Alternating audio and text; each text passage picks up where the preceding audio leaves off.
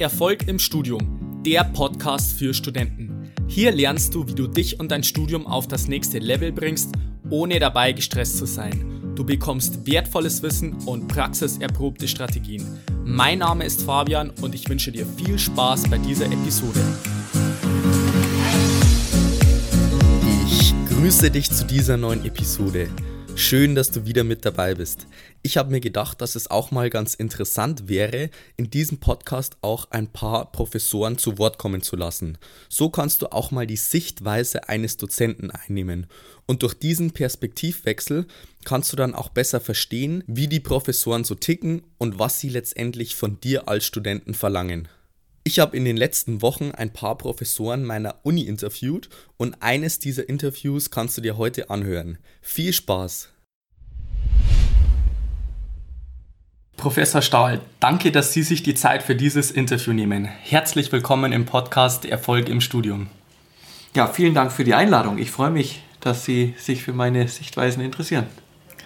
Professor Stahl, ich würde Sie vorab kurz bitten, sich mal kurz vorzustellen, beziehungsweise meinen Zuhörern mal kurz erzählen, wer Sie sind und welche Fächer Sie unterrichten. Ja, mein Name ist Carsten Stahl. Ich habe selbst Maschinenbau studiert, hier an der TU München. Das war 1989 bis 1994. Habe mich dann für die Promotion entschieden, habe am Lehrstuhl für Maschinenelemente an der FZG, den ich jetzt leiten darf, promoviert auf dem Gebiet der Zahnräder. Was auch automatisch meine Leidenschaft geworden ist und was sich dahin entwickelt hat. Ich bin dann in die Industrie gegangen für 10 Jahre. Ich war in Dingolfing bei BMW in der Achsgetriebe Entwicklung und Produktion, war dann in Oxford für 3 Jahre bei Mini, auch eine Tochter von BMW, war dort verantwortlich für die Qualität und das Anlaufmanagement von Fahrwerk und Antrieb. Und zuletzt bis 2010 war ich verantwortlich für die Vorentwicklung und das Innovationsmanagement für Fahrwerkdynamiksysteme. Alles klar. Professor Stahl, jetzt stellen Sie sich mal vor, Sie sind jetzt Student bei Ihnen, beispielsweise im Fach Maschinenelemente. Und Sie sind ein richtig fleißiger Student und Sie haben jetzt noch neben Maschinenelemente so 5 bis 6 andere Module und Sie verwenden auf jeden Fall 8 Stunden pro Woche für das Fach Maschinenelemente, weil Sie halt vielleicht noch irgendwie einen Hiwi-Job oder sowas haben und noch andere Module. Aber Sie wollen auf jeden Fall eine 1,0 in der Klausur erzielen, in Maschinenelemente. Wie würden Sie jetzt diese 8 Stunden pro Woche nutzen, um wirklich die 1,0 in der Klausur zu erreichen? Also diese Gedanken sind mir tatsächlich nicht fremd. Ich versuche mich regelmäßig in Studierende hineinzuversetzen, wie wohl meine Vorlesung wirkt und wie wohl der Arbeitsaufwand auf die Studierenden wirkt oder wie er zu bewältigen ist. Natürlich mit dem Ziel, nicht nur erfolgreich die Prüfung zu schreiben, 1,0 ist natürlich ein hehres Ziel, sondern ich sehe es mindestens genauso wichtig, Dinge zu lernen, die man später anwenden kann. Auf Ihre Frage, wie kann man das tun? Also ich halte natürlich meine Vorlesungen für sehr wichtig, die tatsächlich anzuhören, weil ich neben den reinen Informationen, die auch in den ausgegebenen Folien liegen, viel erzähle aus dem, was ich erlebt habe oder was ich täglich erlebe. Ich denke, dass es wichtig ist, hier einen Bezug zu haben zur reellen Situation, um sich Dinge besser merken zu können und auch später besser anwenden zu können. Daneben halte ich es für sehr wichtig, der größte Bestandteil der Prüfung ist die Konstruktion, an den Übungen teilzunehmen und sich darauf vorzubereiten. Hier geht es wirklich darum, zu lernen, wie man sich in Skizzen ausdrücken kann, wie man Maschinenelemente, die man ja in Katalogen findet und in der Vorlesung gezeigt bekommt, wie man die zusammen kombiniert, sodass am Ende eine sinnvolle und durch Nachrechnung nachgewiesen tragfähige, funktionierende Maschine entsteht. Und das muss man probieren. Das kann man nicht einfach so. Das kann man auch nicht einfach nur so lernen und dann weiß man das. Man muss es erfahren. Im Idealfall macht das Spaß. Dann verbringt man statt andere Freizeitaktivitäten zu unternehmen, einen Teil seiner Freizeit auch mit dem Zeichnen und dem Experimentieren mit einer Konstruktion. Wenn das nicht so ist, muss man da durch und trotzdem sehr viel üben. ob das mit 8 Stunden alleine in der Hochzeit der Vorlesung funktioniert, wage ich zu bezweifeln. Aber es gibt am Anfang des Semesters und auch zwischendurch immer mal wieder Zeiten, wo es etwas ruhiger wird. Okay, also wenn ich jetzt das richtig verstanden habe, dann würden Sie empfehlen, auf jeden Fall die Vorlesung zu besuchen und dann wirklich den Fokus auf die Konstruktion zu legen. Ich gestalte meine Vorlesung so, dass genau vor dem Hintergrund, wie Sie fragen, dass es Sinn macht, sie zu besuchen, dass es einen Mehrwert bietet. Ich frage mich vor jeder Vorlesung, warum sollte jemand meine Vorlesung besuchen? Und ich versuche, Dinge einzupacken, dass es Ankerpunkte sind, Beispiele, wo man einfach sich erinnern kann, warum ist ein Zusammenhang so, wie ich ihn erklärt habe. Also das wäre klar die Empfehlung und die Beteiligung mit den Hausaufgaben, die dort vergeben werden, an den Übungen, ja. Okay. Jetzt stellen Sie sich mal vor, Sie sind wieder Student bei Ihnen und Sie sind jetzt unterm Semester jetzt nicht so dazu gekommen, sich jetzt so explizit auf die Klausur vorzubereiten, so wie Sie es jetzt geschildert haben, mit Vorlesungen, mit Konstruktionen und so weiter. Und Sie haben jetzt noch 2 Wochen bis zur Klausur. Wie würden Sie jetzt diese 2 Wochen nutzen, um Ihre Prüfung auf jeden Fall zu bestehen? 2 Wochen sind sehr, sehr sportlich. Die sind wahrscheinlich schon sportlich, wenn man auch regelmäßig mitgearbeitet hat. Ich versuche es mal losgelöst von den 2 Wochen ein bisschen zu beschreiben, wie ich mich auf die Prüfung vorbereiten würde oder es auch selber getan habe. Die Prüfung besteht aus 3 Teilen. Der größte Teil ist die Konstruktion. Man muss einfach in kurzer Zeit schnell, qualitativ, hochwertig konstruieren können. Das muss man üben. Das heißt, man nimmt sich am besten die alten Prüfungen und stellt sich eine Uhr daheim auf den Schreibtisch und übt gegen die Uhr zu konstruieren. Und am besten im Peer-Review mit einem Kommilitonen oder auch mit sich selbst korrigiert anschließend die Konstruktion und prüft, ob man erfolgreich war mit seiner in kurzer Zeit gezeichneten Konstruktion oder nicht und macht es dann beim nächsten Mal besser. Also das ist sicher ein Muss-Bestandteil bei der Vorbereitung, dass man regelmäßig prüfen sollte. Ich würde 5, 6 alte Konstruktionen mindestens durchkonstruieren. Da sind schon mal geschätzt 15 Stunden dahin. So, dann gibt es die Berechnung. Der Berechnungsteil ist auch ein großer Teil der Prüfung. Hier muss man einfach die Formeln anwenden können. Man muss die Formelsammlung, die wir ja ausgeben, die wirklich das Konzentrat aller Berechnungsgleichungen beinhaltet, gut kennen, dass man nicht anfängt, da drin zu blättern und etwas zu suchen, sondern weiß, wo man was findet. Das wiederum geht auch nur durch Übung.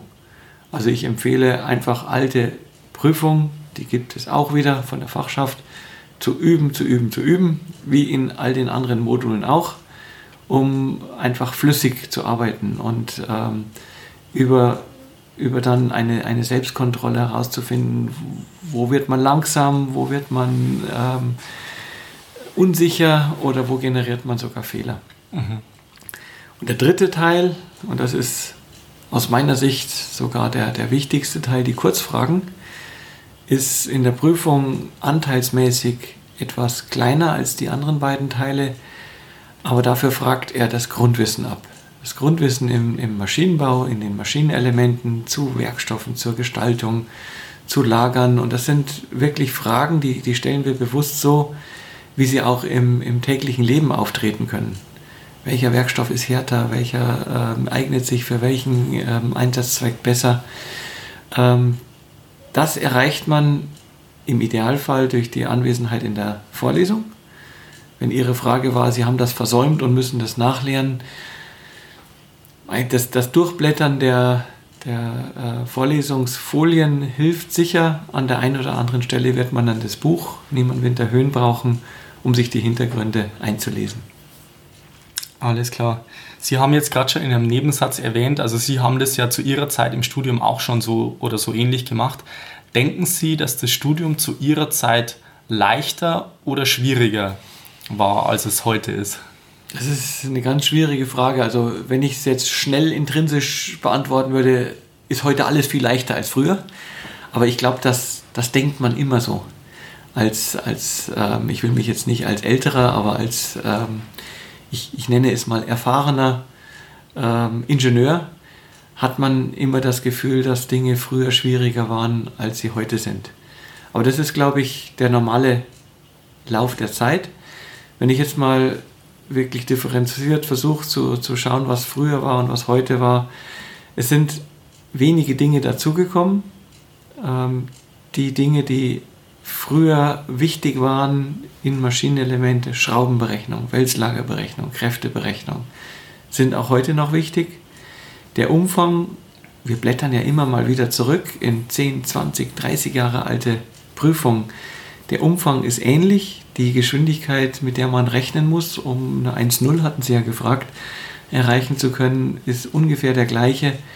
Ich denke, realistisch ist es heute sehr ähnlich wie früher. Alles klar. Jetzt haben sich inzwischen aber auch die Ressourcen verändert, was man aktuell im Studium so zur Verfügung hat. Also Sie haben jetzt vorher schon angesprochen, wenn man mal was nicht versteht, dann kann man zum Beispiel in einem Buch nachschauen, in der Literatur. Aber es gibt ja auch inzwischen andere Ressourcen, wie jetzt beispielsweise das Internet oder wie Sie jetzt in der Vorlesung, was ich jetzt auch berichten kann, irgendwelche Medien über einen Beamer zu verwenden, wie jetzt beispielsweise irgendwelche Animationen zu Getriebe. Wie würden Sie jetzt das heutzutage sehen? Welche Ressourcen machen Sinn, jetzt als Student zu nutzen, und wie verwenden Sie auch diese Ressourcen in Ihren Lehrveranstaltungen? Das ist ein sehr schwieriger Punkt. Ich glaube, es ist gefährlich, dass man sich verzettelt, vor all den Informationen. Da gibt es ja noch dazu auch den Wikipedia, der mit Sicherheit schnell mal eben herangezogen wird, wo man nicht hundertprozentig sicher sein kann, welche Quelle jetzt da in welchem Umfang zitiert worden ist. Unterschiedliche Interpretationen. Es gibt Tutorien, es gibt verschiedenste Quellen, wo man sich Wissen auch noch neben den originären Vorlesungsunterlagen holen kann. Andere Buchquellen und so weiter. Ich denke, man muss sich konzentrieren auf, wenn man die Prüfung bestehen will, auf diese drei Teile: Konstruktion, Berechnung und Kurzfragen. Sich daran orientieren, wie sie in der Vergangenheit gestellt worden sind, und versuchen mit den Bordmitteln, das sind die Foliensammlung, übrigens wollen wir die zukünftig mit animierten Bildern, also mit den Animationen im PDF ausgeben, dass sie noch ein bisschen lebendiger werden, dann die zusätzlichen Informationen, die auf Moodle hochgeladen werden, der Formelsammlung, ganz wichtig, dem Konstruktionskatalog, in dem der so etwas Ähnliches wie eine Musterlösung, der soll helfen, Standardkonstruktionselemente schnell zeichnen zu können. Ich denke, wenn man sich auf die konzentriert, zusammen mit dem Buch, ist man sehr gut vorbereitet. Wenn Sie mir noch einen Gedanken zu E-Learning und auch dem Aufzeichnen der Vorlesung erlauben. Jedes Jahr überlege ich mir aufs Neue und diskutiere das auch mit Kollegen, ob wir unsere Vorlesungen aufzeichnen und zur Verfügung stellen oder nicht. Und jedes Jahr komme ich aufs Neue zu der Überzeugung, dass es nicht sinnvoll ist. Ich denke, eine Vorlesung sollte nicht konsumiert werden. Und wenn man die einfach so als, wie jetzt den Podcast, der hier entsteht, in der U-Bahn mal so eben konsumieren kann, oder wenn man gerade eben mal einen Zeitslot frei hat, schnell sich die Vorlesung reinzieht.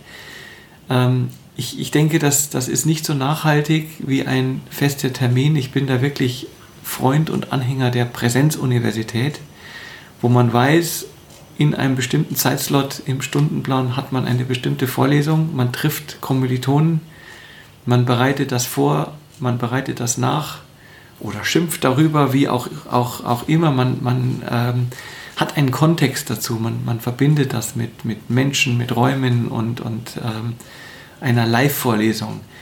Halte ich jetzt auch im Rückblick, meine Vorlesung selber, 89 Maschinenelemente, ist ja schon eine Weile her. Ich erinnere mich an nichts, was ich selber vorbereitet habe. Ich erinnere mich aber noch an viele Szenen aus Vorlesungen von verschiedenen Professoren, auch von meinem Vorgänger Professor Höhn. Und das, muss ich sagen, ist deutlich nachhaltiger als Clips, die man sich ich sag's mal ein bisschen despektierlich, reinzieht. Alles klar.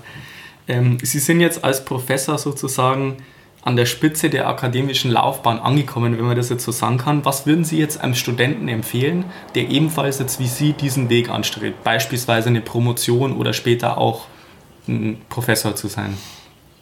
Also ich würde Professor noch nicht als Spitze bezeichnen, ist irgendwo so ein mittleres Plateau, aber ich bin sehr, sehr glücklich und zufrieden, dass ich dieses Plateau erreicht habe. Ich glaube, es ist ganz schwierig, als junger, werdender Ingenieur den Professor als Berufswunsch auszusehen. Ich selber hatte den Wunsch auch noch nicht. Der ist relativ spät während meiner beruflichen Praxis erst entstanden. Und das halte ich in anwendungsorientierten Fächern. Und davon würde ich jetzt sprechen, nicht von Forschung im Elfenbeinturm, sondern sehr anwendungsorientiert, würde ich auch sagen, dass das ist eine Standardvorgehensweise. Man sollte erstmal die Praxis kennenlernen. Einmal als Vorbereitung, wenn man mal tatsächlich Professor wird, ist es sehr, sehr wichtig, aus meiner Sicht, aus der Praxis berichten zu können und auch wirklich zu wissen, was da draußen passiert. Ich will nichts lehren, von dem ich glaube, dass es nutzlos ist für die Praxis. Das kann ich aber erst beurteilen, wenn ich in der Praxis war. Das zum einen. Zum anderen ist die berufliche Praxis eine Voraussetzung für die Berufung zur Professur. Das wird jetzt mehr und mehr substituiert. Wir haben das Tenure-Track-System an der TU München eingeführt, durch auch eine Aufstiegsmöglichkeit innerhalb der Professur, dem Tenure-System. Aber ich gehe davon aus, dass in sehr anwendungsorientierten Fächern, wie zum Beispiel den Maschinenelementen, die Berufspraxis auch nachhaltig weiterhin eine wichtige Voraussetzung bleibt. Und drittens, für die persönliche Orientierung halte ich es für sehr, sehr wichtig, erstmal da rauszugehen, zu schauen, wie die Welt so funktioniert, was Academia ist, bedeutet, welche Rolle sie spielt, auch wenn man sie mal als Dienstleistung in Anspruch nimmt, und später erst zu entscheiden, will ich in Academia oder in Praxis. Ich würde davon abraten, die Professur als Berufswunsch festzulegen während des Studiums. Die Promotion dagegen, die kann man schon relativ früh, vielleicht der erste Keim im Bachelor, aber der Gedanke, der sollte wachsen im Master, und allerspätestens vor der Masterarbeit sollte man wissen, ob man promovieren will oder nicht. Dann steht natürlich die Entscheidung an Industrie oder an der Universität. Meine Meinung zur Industrie, obwohl ich auch dort selber Promotion betreut habe, ist nicht ganz unkritisch. Man bekommt dort nicht die Betreuung, die Ausbildung und das ganze Rüstzeug, wie man es bei einer Promotion, Assistenzpromotion an der TU München in einem Lehrstuhl bekommt. Wenn man sich entschieden hat, dann kurz vor der Masterarbeit zu promovieren, dann sollte man sich natürlich auf Richtung und am besten schon den Lehrstuhl festlegen. Okay. Vielleicht noch Ihre Frage zu ergänzen. Gerne. Gute Noten gehören dazu. Ja. Man sollte irgendwo so unter den 10% idealerweise mindestens 20% der besseren Noten liegen. Man bildet ja so eine Art akademische Speerspitze als Promotionskandidat, und das sollte man auch über gute Noten dokumentieren. Und man sollte auch den Wunsch und Willen haben, sich tiefgreifend mit einem oder mehreren wissenschaftlich anspruchsvollen Themen zu beschäftigen. Ich würde Sie jetzt zum Abschluss noch kurz bitten, die folgenden 5 Sätze zu vervollständigen. Sind Sie bereit? Bereit. Sehr gut. Erfolg bedeutet für mich, Work-Life-Balance in den Griff zu bekommen. Bildung ist für mich wichtig, weil ohne Bildung ist Erfolg nicht möglich. Mein Lieblingsbuch ist Maschinenelemente 1 und 2. Alles klar. Und die beste Gewohnheit, die man haben kann? Genießen. Und zum Abschluss noch der beste Tipp, den ich jemals bekommen habe. Bewirb dich auf die Professur Lehrstuhl für Maschinenelemente. Okay, alles klar. Professor Stahl, vielen Dank für Ihre Offenheit, für Ihre Zeit. Ich würde Ihnen zum Abschluss noch kurz das Schlusswort überlassen. Vielleicht gibt es noch irgendwas, was Sie den Studenten mit auf den Weg geben möchten. Die Studierenden, die jetzt Maschinenbau studieren, sind ja schon dabei und sehen das von innen. Aber es gibt viele Abiturienten oder Aspiranten auf einen Studiengang, die nicht so viel über Maschinenbau wissen. Ich glaube, wir Maschinenbauer sollten die Fahne hochhalten und den Jüngeren vor allem erklären, was Maschinenbau ist, dass Maschinenbau sehr zukunftsträchtig ist, dass Deutschland Maschinenbauingenieure benötigt, dass man als Maschinenbau gute Chancen hat und schauen, dass das Image der Maschinenbauingenieure bei den Jungen, aber auch bei den unwissenden Älteren hochgehalten wird. Dankeschön, Professor Stahl. Vielen Dank für das Interview. So, das war's jetzt wieder für dieses Interview. Falls du mal auf der Seite vom Lehrstuhl vorbeischauen möchtest, dann kannst du das gern machen. Die Webseite habe ich in den Shownotes verlinkt. Und dann würde ich mich freuen, wenn du bei der nächsten Episode wieder mit dabei bist. Bis dahin wünsche ich dir noch einen wunderbaren und erfolgreichen Tag. Bis dann, bleib dran, dein Fabian. Ciao.